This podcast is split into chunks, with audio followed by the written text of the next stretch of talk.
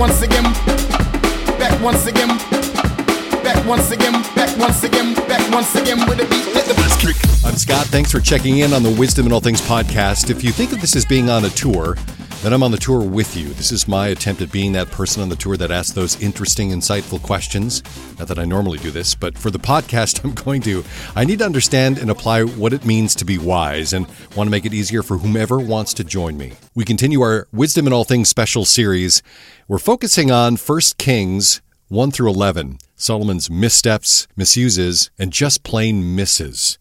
Part 3 is Walking in God's Ways. We're looking at David's charge to Solomon. David loved his son, Solomon, and wanting the very best for him, he gave his son and us the wisest counsel a person could ever give to somebody they cared about. To realize the potential of what God has called us to be, we must heed the charge that David gives his son Solomon. That is, walk in God's ways. Perhaps one of the greatest responsibilities of our kingdom rule, if not the most significant, comes in the form of parenting is not only the length of time that we have with our children, but when in their lives that influence occurs, when they are most vulnerable and in great need of someone who will love them through the many years of development, the trying, failing, and sometimes succeeding at getting life right. A role we play until we breathe our last breath. And if we have ruled with grace and truth, we will have earned the opportunity to speak into their lives at the end of ours, just as we had at the beginning of theirs. Following the drama of a near coup, the second chapter of 1 Kings begins with a charge to Solomon from his father, King David. David acknowledges that he is very near the end of his life, and in his remaining moments calls his son Solomon to his side and says this I am about to go the way of all the earth. Be strong and show yourself a man and keep the charge of the Lord your God, walking in his ways and keeping his statutes, his commandments, his rules, and his testimonies, as it is written in the law of Moses, that you may prosper in all that you do and wherever you turn, that the Lord may establish his word that he spoke concerning me, saying, If your sons pay close attention to their way, to walk before me in faithfulness with all their heart and with all their soul, you shall not lack a man on the throne of Israel. That's 1 Kings chapter 2 verses 2 through 4. When David says be strong, he's saying be man strong. Answering the call of manhood requires the strengthening of the necessary ingredients of being a man. This isn't just about being a king, but being who we were created to be. This strength, who we are called to be, is put on display by our keeping the charge of the Lord. Not for praise or admiration, but for what it communicates and what it will accomplish. Let's first look at keeping the charge of the Lord. David was all too familiar with the consequences of going his own way. In fact, looking into Solomon's eyes, his son with Bathsheba, had to remind him of where sin had taken him. At the same time, the grace with which God responded. You can hear David's agony as he confesses to God in Psalm 51 Have mercy on me, O God, according to your steadfast love. Wash me thoroughly from iniquity and cleanse me from my sin. And no doubt, with similar passion, he commands Solomon to walk in God's ways. This was not just current king to soon to be king, but man to man and father to son, anything but a casual conversation. You can picture David beckoning Solomon to come close. Drawing on his remaining strength, he looks his son in the eyes with a father's hope and a man's conviction, and he implores him to be more than he ever was by staying on God's narrow path. Keep the charge of the Lord. Now, walking God's ways. What exactly is meant by God's ways? David says that Solomon should keep God's statutes, commandments, rules, and testimonies, but aren't they all essentially the same thing? Why does he call out these four? First, we should understand that we're all to walk in God's ways. They should be true of us just as they should be of a king. Second, there are nuances in these terms that speak to the heart and mind, just as they do the actions we're to take. And third, they not only have to do with our reflecting Christ as an individual, but how any role, at any level, at any time should be executed.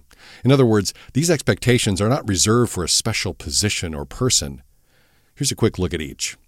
Statutes. This is God's written law, the standard by which we are to measure and weigh ourselves against.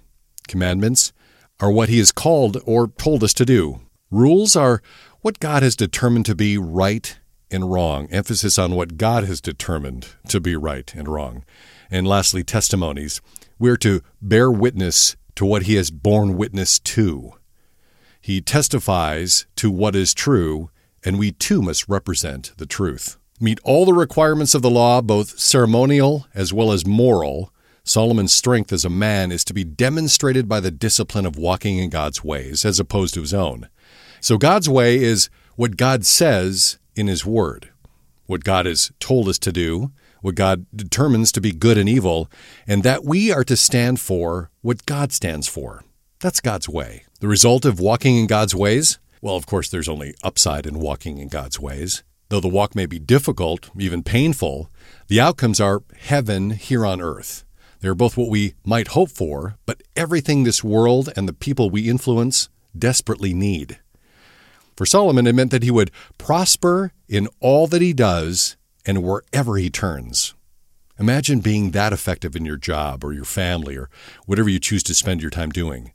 You, as well as others, benefit when we walk in God's ways. God has determined what is right and good and continues to communicate that to us, affirming what is true and providing the necessary markers and guardrails and signposts along that path. If we want to be truly successful, then it will only be possible when we walk accordingly. In walking in God's ways, Solomon would also ensure the fulfillment of the promise God made to David that you shall not lack a man on the throne of Israel. God was telling David it was all worth it and that it would continue. Legacy can bring such deep satisfaction and be a key motivator, realizing that what God has accomplished through you will not end. At some point, the torch will be passed, and God will continue to bless those that you have cared for by multiplying your fruitfulness of faithfulness to the next generation. But David had some unfinished business for Solomon as well in his charge. What follows David's charge to Solomon to walk with God are some very specific instructions to his soon to be king on matters of state. Solomon's strength as a man would be tested by having to deal fatally with those that betrayed his father and king. David may have appreciated his service as a captain in his army, but Joab went against David's wishes in killing Abner and Amasa, two commanders in his army, in revenge, not only killing in a time of peace, but the way that they killed them. There was also the incident of killing Absalom, David's other son, against his specific instructions to Joab. So David instructed Solomon to act therefore according to your wisdom, but do not let Joab's gray head go down to Sheol in peace. 1 Kings chapter 2 verse 6. There was also the issue of Shimei, who cursed David. You could call him an agitator, as he tried to stir up controversy around David and opposed his kingship. David had reason to believe that Shimei would do similarly with Solomon, and told his son that if it were the case, he was to execute him. In 1 Kings chapter 2 verse 9, David says, "Now therefore do not hold him guiltless, for you are a wise man. You will know what you ought to do to him, and you shall bring his gray head down with blood to Sheol." Isn't it great being a king? However, those that oppose God's ways and his choice for leaders will be dealt with, and severely in some cases.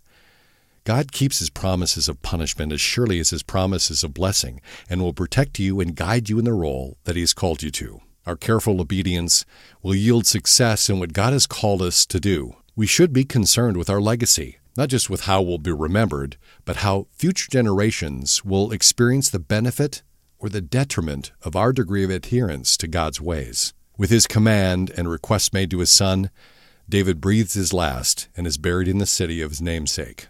Solomon is established as king. Next in the series, we'll talk a little bit about Solomon's missteps as a new king. If you'd rather read about the observations from 1 Kings chapters 1 through 11, Solomon's missteps, misuses, and just plain misses, you can do that at the blog at wisdominallthings.com. And if you sign up for the email, I'll let you know what's coming up next. Thanks for listening to the Wisdom in All Things podcast.